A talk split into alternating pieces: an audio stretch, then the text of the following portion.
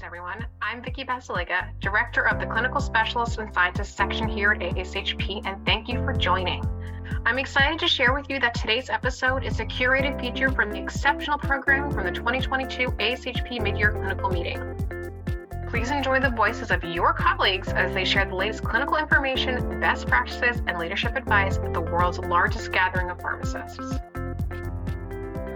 host of many types of infections that persons who inject drugs could come in contact with. But for the purposes of today, we are going to be talking specifically about bacterial infections. Which bacterial infections are we talking about? Well, it kind of makes sense that because patients are injecting through their skin, it's more skin infections. Cellulitis, skin abscesses, non pressure ulcers are about 50% of the infections that are seen. If patients don't seek care in a relative amount of time, this may progress to deeper infections. They may present with septicemia or endocarditis or osteomyelitis as well. Skin infections, by and large, are the most prevalent. A needle exchange program, there was an interview conducted with persons who inject drugs, and 70% said that they've had a skin infection in their lifetime, and 12 to 35% said that they currently have a skin infection today. Skin infections are also the most common reason that persons who inject drugs are presented to the ED and subsequently admitted. If patients are admitted to the hospital and have a history of injection drug use, 24% of them have an inpatient stay of at least 30 days. Now, this is all infections, not just skin infections, but if you want to decrease your length of stay, this is a prime population to target interventions on. So, if you're not familiar, if a patient has an infection, they get sick enough, they present to the hospital, they get admitted, they receive usually IV antibiotics on the inpatient side, and then they're ready for discharge. We've talked about, you know, some of the coordination issues of discharging a regular patient on OPAT, but there are other logistical considerations when we're talking about discharging a patient with a history of injection drug use, regardless if we're talking about intravenous or oral medications. How often do we encounter this situation? Well, the vast majority of you raised your hand and that echoes what a survey of ID physicians said that any given month, we have anywhere from 5 to 15 patients actively on our list with a history of injection drug use. The most frequent infections that they're treating are similar to that study that we showed endocarditis, bone and joint infections, skin infections as well. Now, what deviates is how frequently we are, or we were in 2018, offering OPAT services to patients who have a history of injection drug use. And this is shocking information because we're treating them suboptimally. The vast majority of physicians say that they rarely provide OPAT as an option, even if the patient is sober, no longer using. They never provide OPAT, even if the patient is on maintenance medications. Oftentimes, we're transferring patients to other facilities to complete their therapy or keeping them in house to finish their IV therapy. We are never offering the patients to go home and come back every day to get their infusions in the clinic. And 42% back in 2018 were saying that occasionally they'll switch to oral therapy. 2018 was before POET Oviva, so I will venture out to say that this was suboptimal therapy at that time. We've progressed since then. We have had a lot of oral is just as good as IV therapy for a bunch of infections that are pertinent to our patient population. Oviva for bone and joint, POET for endocarditis, a lot of retrospective gram-negative bloodstream infections, MRSA bloodstream infections. All of these studies showed that oral is just as good as IV. But there are caveats. Very few enrolled patients who have a history of injection drug use. The vast majority use rifampin for the gram-positive infections. Many use linezolid as well or pharmacists. Your antennas should be firing, being, woo, watch out, drug interactions. And for persons who have a history of injection drug use, this is a legitimate concern. Rifampin was used in a lot of these studies. Rifampin, promiscuous inducer. It will affect any and every CYP enzyme it comes across. Well, methadone and buprenorphine are medications for opioid use disorder. They are metabolized through those enzyme pathways, and many studies show that when used in combination, rifampin will decrease the levels of these, and we can put patients into withdrawal. So, not a good situation. I recommend against the use of rifampin in these patients. Additionally, linezolid. Now, I am the first one to say go ahead and use linezolid with SSRIs. I am usually not worried about serotonin syndrome. Obviously, I do a little more evaluation before that blanket statement, but I pause when I come to a patient with a history of injection drug use, particularly to figure out what is their drug of choice. What drug are they injecting or using? If it's methamphetamine, fentanyl, or cocaine, I recommend against the use of linezolid. I think that those have a higher risk for serotonin syndrome, or if the patient experiences some kind of adverse effect that's related to this, I don't want to break the trust that they've developed with either myself or my ID physician. So I tend to avoid using linezolid in these patients if possible. Maybe you're sitting here saying, fine, okay, so just discharge the patient to a rehab. They can complete their IV therapy there. You said that the ID physicians are doing that already. Well, hold your horses because it is really hard to do this. A study out of Massachusetts looked at 219 patients with a history of injection drug use, 1,600 referrals for those 200 patients to 285 facilities. Over 80% of them were rejected. A third were rejected for more than one reason. And one of the most common reasons for not accepting the patient to that rehab setting was because they were on medications for opioid use disorder. It's really hard to place these patients. In Massachusetts, we have two rehabs. They are state run rehabs. Dare I say, they are not as good quality as some of the private rehabs. And patients may refuse to go there because they know the quality of care that they get. Or if they're in recovery, they don't want to go because they say that you can access drugs there pretty easily, and I don't want to be in that environment. So this probably isn't a good option for our patients with a history of injection drug use. What if you look at the data that we have available specifically in using OPAT in patients with a history of injection drug use? Look at their OPAT completion rate. Didn't I just tell you that this is the metric that we should be using for our OPAT programs? And look at this. This is all looking at patients who have a history of IV drug use. Their OPAT completion rate 70 to 100%. This is identical to patients who don't have a history of injection drug use. But this is all retrospective data. These patients were cherry picked to be enrolled in OPAT, so it's not as clear cut as my slide is showing you. So maybe I shouldn't have used this slide. But the data is out there, you just need to know the details of what the data is actually saying. So I mentioned medications for opioid use disorder, and many of the OPAT studies that show good, successful outcomes in PWID incorporate the use of MOUD. A couple of studies, the Brigham in Boston looked at whether maintenance or detoxification had any effect effect on OPAT completion or readmission, and what they found is that detox does not work. Maintenance is key. So you need to send the patient out on maintenance, buprenorphine or methadone, and they have much higher completion of OPAT, less lower 90-day readmission rates. Additionally, a bundling of services, multidisciplinary teams coming together. This study out of Seattle, they had a four step algorithm. Patients who had a history of injection drug use, they had to be consulted by ID on the inpatient side, they had to be consulted by addiction on the inpatient side, case management had to be involved and agree, and the patient had to be discharged or enrolled in medications for opioid use disorder. Additionally, these patients were sent to a respite center, so kind of a housing or a halfway house where they were able to stay for the duration of their IV therapy. And they found that using this bundle of all four interventions plus the respite led to much higher cure rates at 90 days, additionally, led to higher rates of retention in addiction care. The other thing that I like about this study is that they actually had a good mix of patients that were on stimulants as well. As you know, we don't really have medications for stimulant use, only for opioid use. So this study actually showed that this bundled intervention possibly could work for those patients as well. A pilot study from Brigham looking at using this multidisciplinary approach, resource intensive, to safely enroll patients with a history of injection drug use on OPAT. So the patient had to have a safe housing environment to go to. They had to be on medications for opioid use disorder, no aggressive behavior when they were on inpatient side, had to come in for weekly in person MOUD clinics had to come to CID for follow up, and everybody in their multidisciplinary OPAT team had to agree the patient met criteria for enrollment.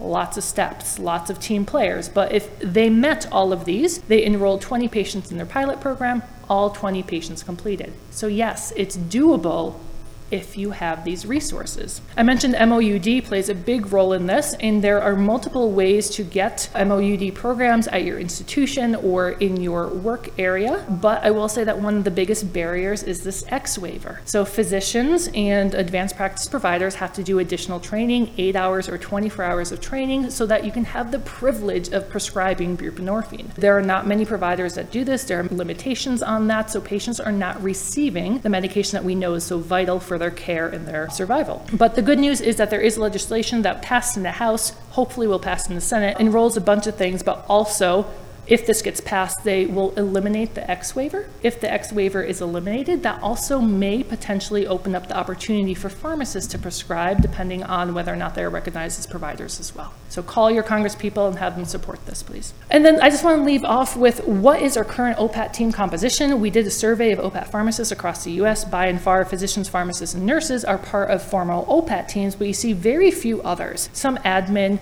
One person, I think, said that other people were involved. What's missing from this? Case management, addiction psych, social services as well. So, with our current makeup, we can't do what some of the great studies I showed you are. So, I just want to summarize by saying that infections PWID are a major concern. When we are trying to discharge patients on antibiotics, there are other considerations that are involved. What drug interactions do they have? Where can we safely discharge them to? Can they access MOUD? Do we have respite centers that we can send them to? And that in order to have successful outcomes, we need these resource intensive teams that the vast majority of our programs don't currently have in place.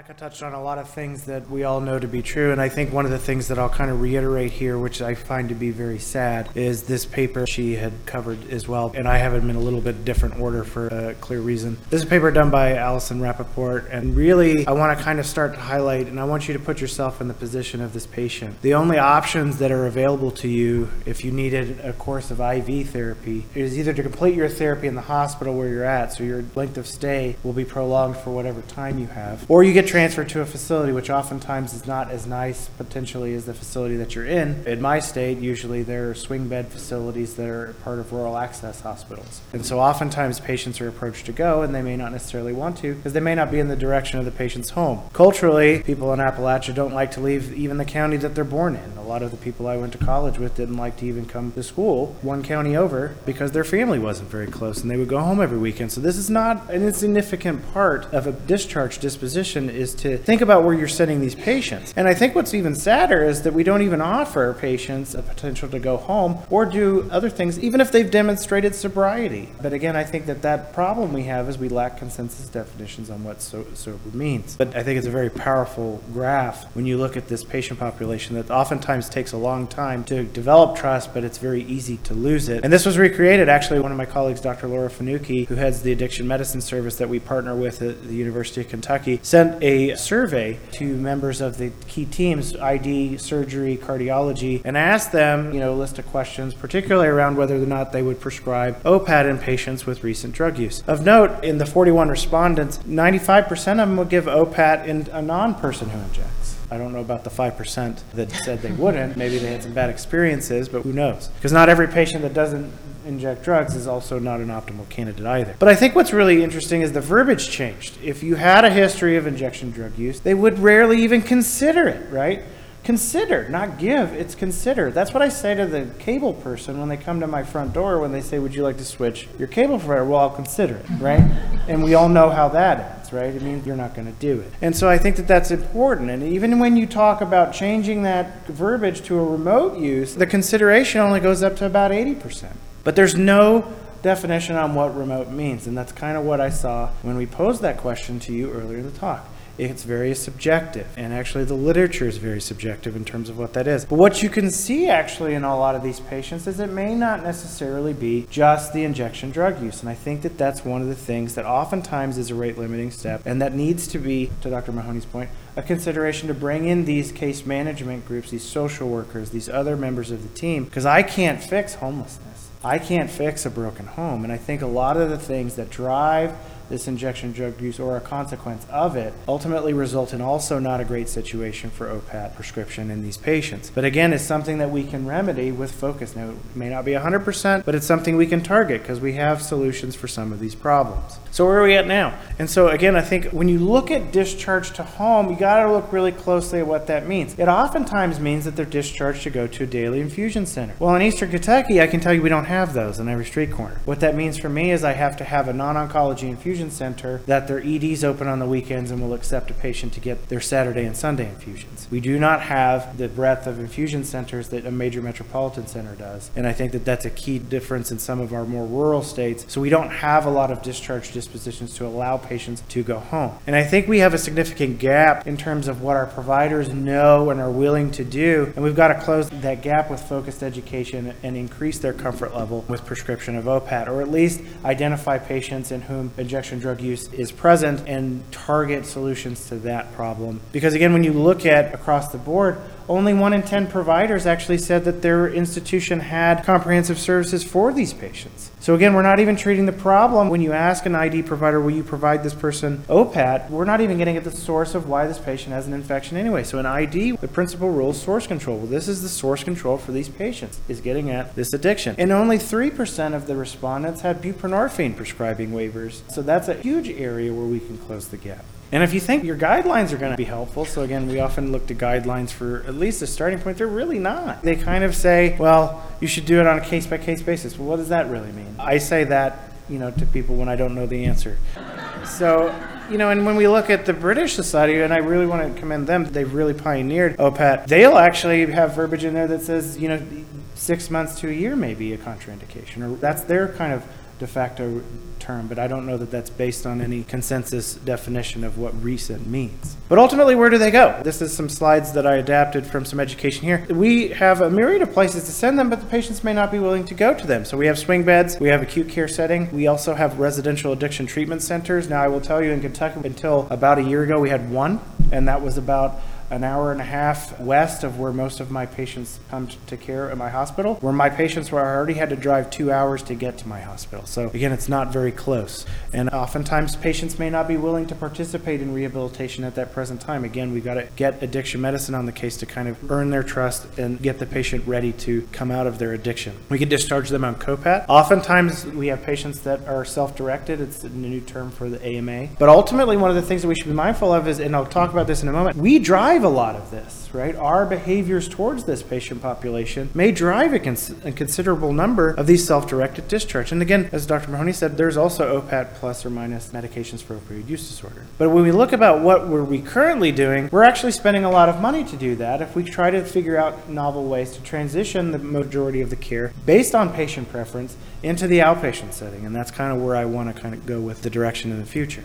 But how do we do that? Well, we have to increase education of not only our providers, but also the PWIDs themselves, because there are potential pitfalls to putting a PICC line in these patients, but there's also potential benefits. But you'll actually be shocked to know what the patient perceptions are on the placement of a PICC. Some of them think it's going to make their IV drugs too strong. Some of them think it's a terrible idea. Others are too scared in and of themselves to put it in because they know it might be a trigger right? We have to start to understand these patients. We also have to look at our care models. Our care models for a long time and even our hospital policies are probably going to bias not only our opinions, but our treatment courses towards these patients. And we need to standardize the practice as best we can with the available evidence or extrapolate it in this patient because you oftentimes find, as Dr. Mahoney said, not a lot of these studies included a significant number of patients who inject drugs. Or if they did, it was highlighting a particular route, such as discharging them to a skilled nursing facility or something like that. And then again, one of the things you saw is we got to increase the access to medications for opioid use disorder, whether or not that's with addiction medicine or psychiatry. But what you're seeing is a renaissance and emergence in this in the infectious diseases community. So again, how do we rethink that care model? Totally agree with Dr. Mahoney. We got to bundle this. But look at your own institutions. How many of you have an addiction medicine team? It might be an addiction medicine person. What happens when that person's off? It's very difficult. And then again, there may be more patients than that service can see. And I think that that's a key thing. How many of you have social work support for that service?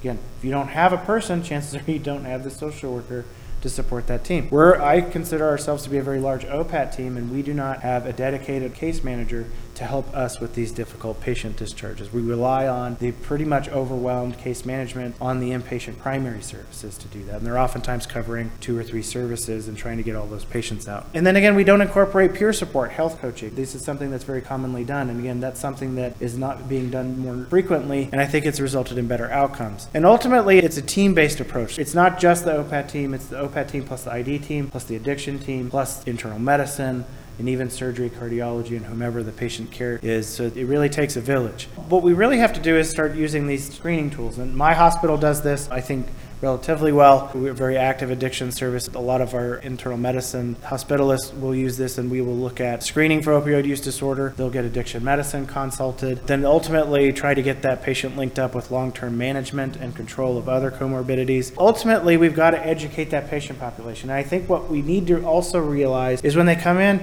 it's a complete 180 change from what we're telling them on the outpatient side, where we're talking about harm reduction strategies where we're talking about clean needle exchanges. Because when I'm talking about all of this stuff, and I have some examples here, they don't have access to any of this stuff when they come in the hospital. Why? Because the hospital policy says you can't do any of that. You're bad, right? And then you've got the nurses, they're reporting them. The patients feel scrutinized. It leads to conflict. Ultimately, what does that do? It increases your self directed AMA discharge rates, right? Because the patients feel watched. Ultimately, they may have you know, potentially comorbid psychological issues that need to be addressed as well. So if we're not being careful in how we approach and develop trust in these patients, we're ultimately leading to the problems that we're talking about, right? Frequently leaving and things like that, which makes them not eligible for OPAT and other opportunities to potentially get them out of the hospital faster. And this is something I want to take a moment to kind of talk about because this is something our hospital has championed in the past. And this is pairing opioid use disorder treatment with OPAT. And so this is something we try to do is really kind of go after dispelling the rumors about the PICC. So the placement of a PICC what you'll find if you look at the literature, there's no difference in infection rates. They're often superimposable when you look at complication rates in patients with known substance use disorder and injection drug use with those without. It's really a myth. Now, there are occasionally where you look at a specific patient population, you could find more, but ultimately, when you look at the broader picture, it's really similar. And then ultimately, what we consider, you know, use, they're using in the hospital. Anybody who's worked in an urban hospital, like I remember in my former life in Detroit, these patients use. Their friends are bringing it in. It's not us keeping them in a more controlled environment doesn't stop any of this. And in fact, it probably promotes more of it because they feel isolated. They want to feel comfortable. They're probably not having their pain managed appropriately if you don't have, you know, addiction medicine, palliative care there. Because remember, these patients are self-medicating oftentimes. And then again, one of the things we look at, even discharging them with a PICC doesn't increase the risk of infection. There's a really nice paper in 2020 that demonstrated this. But what it also demonstrated, if you look at the devils in the details, and I see one of my residents in the crowd, and I often tell them that, look at stuff in the articles because you'll find things that you didn't think that you were looking for. In that same paper, only 30 to 40% of all the groups ever got an addiction medicine consult, right? That's terrible. When we talk about talking about treating this patient as a whole, we're doing a disservice because if we're not consulting the people that will truly help the source of these infections, we're ultimately never going to stop them.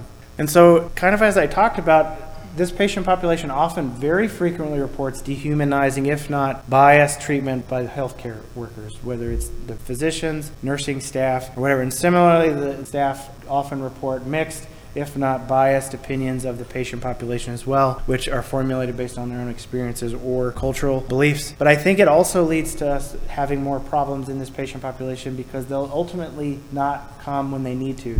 As Dr. Moy says, one out of four patients may have an infection when you talk to them.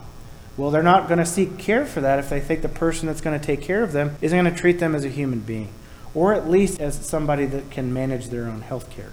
In the University of Kentucky, this was a pilot study they did where they enrolled 10 patients in each arm to pair usual care versus the pairing of opioid use medication buprenorphine with OPAT. And what they found was pretty promising results. It reduced length of stay by about three weeks compared to the usual care arm. Patients demonstrated very high adherence to their OPAT treatment, and they actually had lower rates of positive urine drug screens when compared to patients in the usual care group. Now, remember, these are patients who stayed in the hospital. They had positive drug screens for drugs they weren't supposed to be on in the hospital hospital. And then ultimately, they didn't report a desire to inject because they were being appropriately managed for their addiction. So this has ultimately led to a follow-up study. We're in the midst of doing that, where we're trying to enroll 45 patients in each arm, and we're actively enrolling these patients right now. We're educating them similar to what we do in every single patient that goes out on OPAT. They get educated on their PICC line. Their family members or supportive group gets educated on how to maintain and clean the PICC line, and they are monitored more frequently than our typical OPAT patient. In this iteration of the study, we're doing twice a week labs, but you will find very frequent frequent touches on these patients, much more so than your typical OPAT patient. And we've had much success with that model. Now, the other thing, and I kind of put it after that because, again, it's not in the same vein is going home, it's going to an addiction treatment facility. Again, I kind of mentioned I don't really have these, but this was a nice paper that actually showed a really good success in discharging these patients to a residential addiction treatment center that did not have skilled nursing to do PICC line dressing changes, which is what we have to do currently in the state of Kentucky. We have to have nursing at the facility, and actually, the University of Kentucky has cultivated relationships with one or two of these residential addiction treatment centers and actually shared nursing policies. We've educated those nursing staff to be comfortable with PICC lines and to be comfortable with infusion devices. And we've sent patients, beginning most recently within the last year, to a more proximal center. You can see return on your investment with that because you can reduce costs and generate revenue by getting more patients into the hospital versus having that bed taken up by a potential person who injects. Now, the partial oral therapies, I'm going to spend just a couple minutes on that. Because again, similar to what we talked about before, if you're going to do this, it needs to be more standardized. We got to monitor these patients. Because what was tend to happen in this patient population and specifically,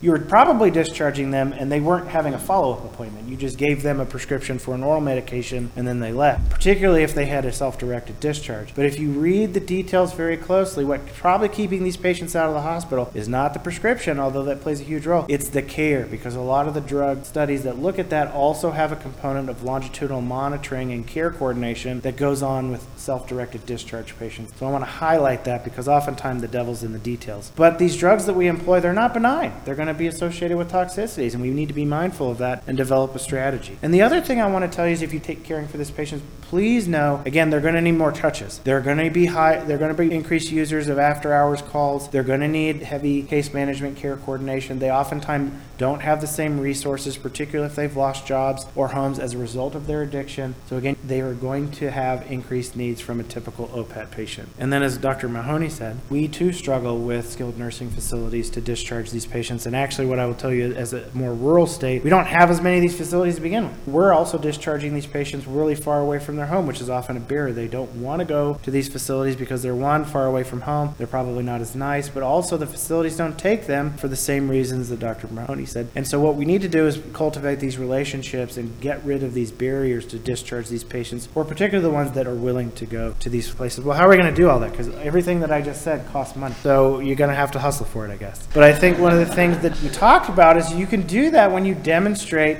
improvements in patient throughput. If we're getting these patients out, you can get other paying patients in. And so we need to model that. We need to show that the return on investment is worth the time and effort. And I think that even just a very small number of patients actually results in significant revenue generation for any institution if you're just looking at it in a different way. And so again, it's not just cost avoidance for an antibiotic. If you can get a patient three or four weeks out from their stop date to a swing bed or to home or to somewhere how much money could you make on the back end if you got another paying patient in? Because I guarantee most of your hospitals aren't generating negative revenue with each patient. You're actually getting some profit. And if you look at that and model that in a specific way, you'll probably get a little bit more support in terms of FTEs if you just ask for it. Just to kind of wrap that up, these patients have very, very serious infections, and oftentimes they need long term IV antimicrobial therapy. But I think the biggest thing that we need to do is we have to get at the source of these infections, and that means we have to expand what we're going after from a targeted intervention to include treatment of the addiction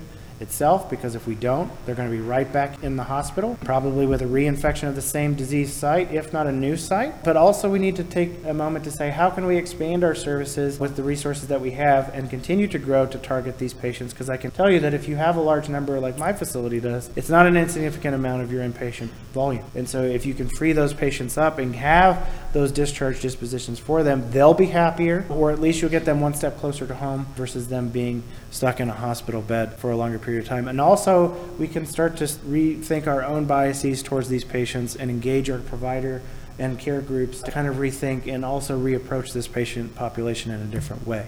So, not really a rebuttal because I completely agree with all the data that was presented, but instead going to kind of switch gears and say, okay, if we can't solve the problem of treating these infections, then maybe we should prevent them or do a better job of preventing them from the get go. So, a lot of what I'm going to talk about in the next couple of slides are taken from this phenomenal review article written two years ago by Alysa Peckham, freely accessible if you have any of these patients in your practice, please download it because, as someone who knows nothing about injection drug use personally, this taught me a lot. And it is shocking to read some of these things, but being able to have these frank conversations with patients, I think, is important. So, in terms of harm reduction, I think you can kind of lay it out into three different areas. So, one is having access to sterile injection equipment, the other is improving injection technique, and then the third is other infection prevention methods. In terms of sterile injection equipment, Ryan kind of showed this on a different slide before, but the first is your needles. Don't share needles because that can transfer infections that way. Use needles once, don't blunt the ends, and have needle exchange programs. Have free needle exchange programs so that they can get these clean, sharp needles from a reputable source. Selecting the appropriate needle length and gauge is important because you don't want it to be too long or too large because that could damage the vein. You can overshoot, you can have other badness occur that way. And then having these sterile injection kits, they are not that expensive to make clinic.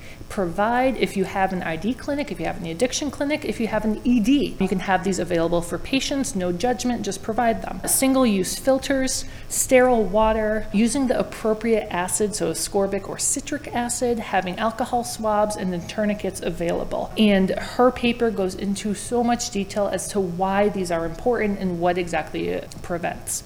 In terms of injection technique, it depends on where your patient prefers to inject. Are they using intravenous, intramuscular, or subcutaneous? Based on what their preferred route is, there are preferred injection sites. For IV, we prefer the arms, then the hands, legs, feet, groin, and neck. That is our order of preference. For intramuscular, the buttocks, thighs, or upper arms. And for sub-Q, upper, lower arms, and legs as well. Counsel the patients to avoid licking the needles. Patient may lick the needle to check for any but by doing that, they might introduce mouth pathogens, and then we have other infections to worry about. Clean the area appropriately, use a tourniquet to register blood flow, and then use the same insertion angle that you insert and remove as well, and the angle will depend on what type of injection the patient prefers as well. And then lastly, infection prevention. We are pharmacists, vaccines, bread and butter. In addition to age appropriate vaccines, there are additional vaccines that patients who have a history of injection drug use should be offered. Tetanus, make sure the patient is up to date with their tetanus every five years, and then hepatitis A and B, and there are some phenomenal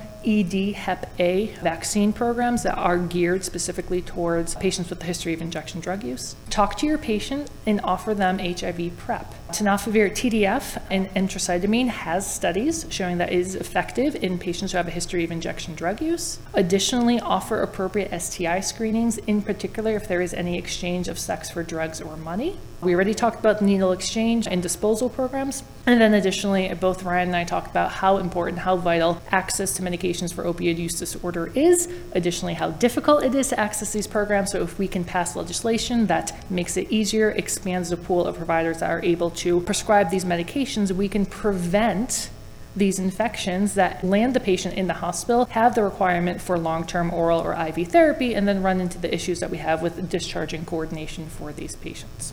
So, kind of as I said before, really what we're looking at is frankly a failure of source control. And I think the biggest thing we can do is target the injection drug use itself. And I think the things that we can implement at our own institutions is really work with our teams to not necessarily rewrite them ourselves, but I think we need to start to question how our institutions can and do approach this patient population. If we do so, we'll engage them more in care. I think if you talk to some of the patients, and this will become more clear when you look at some comments, they actually akin our healthcare system to the criminal justice system. It's the same way that they get talked to by police or their parole officers. They get looked at with the same scrutiny and they get reported to. They're not allowed to make a mistake. And so I think we need to be cognizant of that when we're talking about this. Is, and again, these are things that I learned over time. I mean, I can remember having a completely different experience when I was a resident. But again, I think times have changed. We know that this is no longer acceptable, and I think it's time for action. The other thing is we need to, similar to pharmacy residency training call that I heard when I was a resident many years ago, we need to increase addiction medicine services, addiction medicine pharmacists. I think, you know, when you look at the number of drugs, I mean, there may not be as many, but these patients are very complicated. They need to be managed with potentially psychiatry is a subspecialty and a subdiscipline that I think warrants an increase in training sites and integration into healthcare systems. And I think that that's a very important step forward that we can make. And I think Dr. Mahoney is absolutely correct. An ounce of prevention is worth a pound of cure. If you look at implementations of such services in areas, including Kentucky, what you see after the implementation of those is a reduction in transmissible diseases and particularly bacterial diseases. They saw that in Kentucky with infections post injection drug use. Now, again, some of these can be viral, but you can also see reductions in bacterial because, again, you're caring for yourself as a user in a more sanitary fashion versus reusing materials because that's all you have. And I think that that's a very important thing to consider we can do better at educating the users because even if they're not willing to stop, they can be safer about how they're going to use it if they're going to continue to do so. But ultimately, it takes a team. This, I adapted this slide for a notepad thing, but I added stuff because, again, to target this patient population, you're going to need more services. You're going to need more help. You're going to need those addiction medicine people. You're going to have to have buy in from surgery, cardiology, internal medicine, addiction medicine. And then again, you're going to have to go back to kind of what we talked about before. You're bridging the transitions of care, which is oftentimes an area where we're trying to get better at as an institution because it's a lot of providers and even pharmacists are really good at acute care, transitions into the outpatient setting. I don't know what goes on in the clinic. I hear that a lot.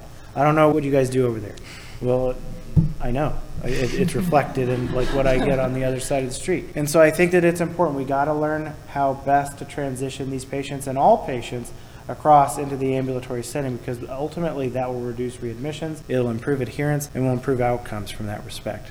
This was a really nice paper, and I'm going to give kudos to Monica because she told me about it. Then I put it on my slides. But I think the key thing is that this was a really nice paper that was hot off the press, so to speak. And they really interviewed everybody involved in this process. I want you, while I'm talking, to kind of look at the little pink or the purple boxes on the right hand side because these are different people's verbalizations and written experiences about being involved in the healthcare system and the care of these patients. Whether you're a patient, provider, nurse, and by nurse, they have a normal floor nurse, they have PICC nurses. And I think one of the things is it's a myriad of experiences, a lot of bias though. And I think it's very important that what we perceive may not be what the patient perceives. And again, remember, they have a disease that they're struggling with. It's an affliction like others. And again, they are struggling with it and other problems in their own ways. And oftentimes they may lack the support systems that we have. If we have a problem with our job, we may go home. We can maybe vent for a minute and then we're fine. We have our kids and our family. But these patients may come from broken homes. And so they may not have that same support system. And oftentimes that may drive a lot of that. And so ultimately you need to think, well, what do they know about their disease state and how can we help? And this is actually a very powerful paper, in my opinion, and I think it was one that kind of opened my eyes to a lot of how our coworkers may see this patient group or they may interact with them on a day-to-day basis. And again, one of the things is you can see a complete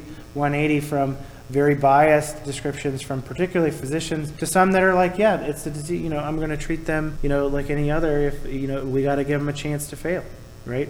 And, you know, we don't keep uh, you know, diabetic patients who don't take their insulin in the hospital for their full course of antimicrobial therapy, we discharge them to home, right? And so I think that that's an important dissimilarity that we are posing upon this patient group when we can just do better at how we provide care to them at the present time.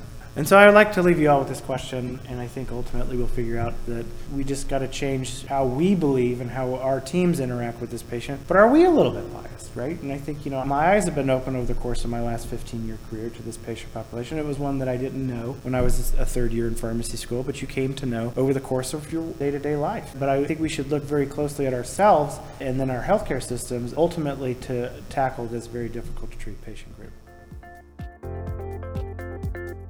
Thanks so much for listening in today. Be sure to follow us at ASHP Official wherever you listen to podcasts and check back soon to hear more episodes from the 2022 ASHP Midyear Clinical Meeting. Until then, this is Vicki Basalyga from ASHP Official, and thank you for all you do for your patients.